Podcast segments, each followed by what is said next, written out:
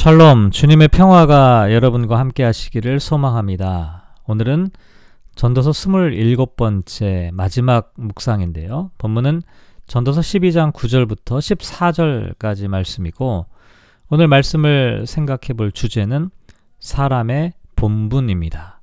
먼저 성경 말씀을 봉독합니다.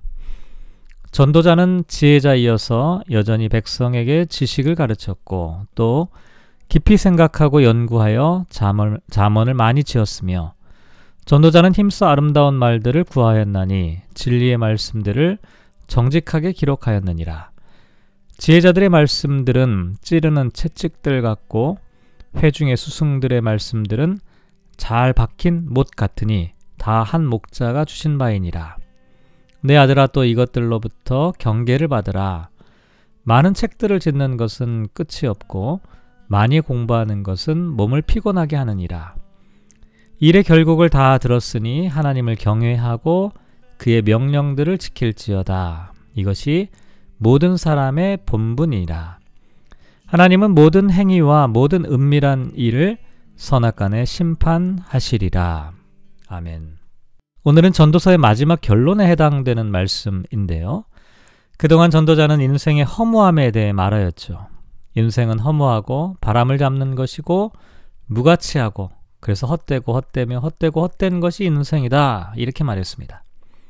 하지만 그렇다고 전도서의 말씀이 무조건적으로 염세주의에 빠지거나 비관주의 혹은 회의주의에 빠지는 것을 장려하는 것은 아닙니다. 오히려 그 반대이죠. 우리가 자칫 허무한 인생을 살아가기 쉽다는 사실을 인식하고 허무하지 않은 삶을 살아가려면 어떻게 해야 될 것인가에 대한 권면을 하고 있는 것입니다. 오늘 본문에서 전도자는 지금까지 이야기했던 모든 이야기의 결론 부분을 이야기하고 있는데요. 먼저 구절을 보면 전도자는 지혜자이어서 여전히 백성에게 지식을 가르쳤고 또 깊이 생각하고 연구하여 자문을 많이 지었다라고 말합니다. 여기 전도자를 지혜자라고 말하는 것은 솔로몬이 왕이 되었을 때 하나님께 지혜를 구하였던 일과 연관이 있습니다. 그래서 열왕기상 3장 9절 말씀을 보면 누가 주의 이 많은 백성을 재판할 수 있사오리까 듣는 마음을 종에게 주사 종의 백성을 재판하여 선악을 분별하게 앞서서라고 하나님께 간구하였죠. 그러자 하나님께서는 이 기도를 들으시고 열왕기상 3장 11절 말씀에 보면 이에 하나님이 그에게 이르시되 네가 이것을 구하도다 자기를 위하여 장수하기를 구하지 아니하며 부도 구하지 아니하며 자기 원수의 생명을 멸하기도 구하지 아니하고 오직 송사를 듣고 분별하는 지혜를 구하였다라고 칭찬하셨습니다. 이렇게 솔로몬은 하나님께 지혜를 간구하는 사람이었을 뿐만 아니라 실제로 하나님께서 허락하신 지혜로 백성들에게 지식을 가르쳤다라고 말하고요. 또한 깊이 생각하고 연구하여 잠언을 많이 지었다라고 말합니다. 실제로 열왕기상 4장 32절 말씀을 보면 솔로몬은 잠언 3천 가지를 말하였다라고 언급하고 있습니다. 이렇게 전도자는 백성들을 위해서 많은 공부를 하였고 또 가르침을 베풀었죠. 뿐만 아니라 10절을 보면 전도자는 힘써 아름다운 말들을 구하였나니 진리의 말씀들을 정직하게 기록하였다라고 말합니다. 여기 보면 아름다운 말이라고 하는 표현을 사용하는데요. 이것은 기쁨을 주는 말, 합당한 말, 또 킹 제임스 버전 같은 데를 보면 acceptable word라고 말합니다. 근데 바로 다음에 나오는 진리의 말씀들이라고 하는 것은 이 아름다운 말과 대비가 되는 의미인데요. 그래서 이것은 강직한 말, 불의와 악을 용납하지 않는 고든 말씀을 나타내죠.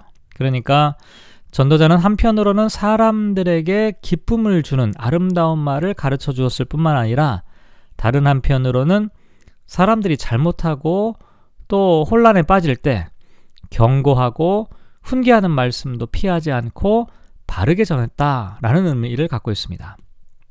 그래서 11절을 보면 지혜자들의 말씀들은 찌르는 채찍들 같고 회중의 스승들의 말씀들은 잘 박힌 못 같으니 다 한 목자가 주신 바다라고 말합니다. 여기 나와 있는 이 찌르는 채찍이라고 하는 표현은 짐승이나 소를 몰 때 끝이 날카로운 막대기를 사용하는 것을 나타냅니다. 그러니까 지혜자의 교훈과 가르침을 통해서 백성들을 바르게 훈육하였다라고 하는 것을 나타내죠. 좌로나 우로나 치우치지 않고 인생의 바른 길을 걸어갈 수 있도록 참된 스승의 말씀을 전해 주었다라고 하는 뜻입니다. 그런데 12절로 넘어가 보면 분위기가 많이 바뀝니다. 내 아들, 내 아들아, 또 이것들로부터 경계를 받으라. 많은 책들을 짓는 것은 끝이 없고, 많이 공부하는 것은 몸을 피곤하게 한다. 라고 말합니다. 공부하는 학생들이 제일 좋아하는 말씀처럼 생각이 되는데요. 조금 전까지만 해도 전도자를 통해 올바른 교훈과 가르침을 많이 전해 주었다라고 말했는데 여기서는 많은 책들을 짓는 것과 공부하는 것에 대해 끝이 없고 또 피곤하다. 이건 몸을 지치게 한다라고 하는 뜻입니다. 이 말은 자칫 공부할 필요가 없다거나 무의미하다는 의미로 오해될 수가 있는데요. 그런 뜻이 아니라 책을 많이 쓰거나 책을 읽고 공부하는 것만으로 머물러, 머물러서는 안 된다는 것을 말하는 것입니다. 참된 지식은 이론으로만 머물러 있는 지식이나 지식을 위한 지식 혹은 현학적인 지식이 아니라는 것이죠. 그래서 13절에 보면 일의 결국을 다 들었으니 하나님을 경외하고 그의 명령들을 지킬지어다. 이것이 모든 사람의 본분이라고 말합니다. 전도자는 하나님을 두려워하라, 경외하라 라고 말하는데요. 왜냐하면 그 이유가 14절에 나와 있습니다. 하나님은 모든 행위와 모든 은밀한 일을 선악간에 심판하시는 분이기 때문입니다. 여기 나와 있는 심판은 나쁜 일에 대한 정죄뿐만 아니라 잘한 것에 대한 상급과 칭찬도 포함됩니다. 그러니까 하나님께서는 우리가 이 땅을 살아가며 하나님의 정의와 뜻을 위하여 흘린 눈물과 땀을 외면하지 않으실 뿐만 아니라 악과 죄에 대해서도 간과하지 않으신다는 것이죠. 그러니까 마지막 날에 착하고 충성된 종들을 위해 의의 면류관을 예비해 놓으신 하나님 앞에 서게 될 것을 아는 사람은 하나님 앞에 경외하는 삶을 살아갈 수밖에 없다는 것이죠.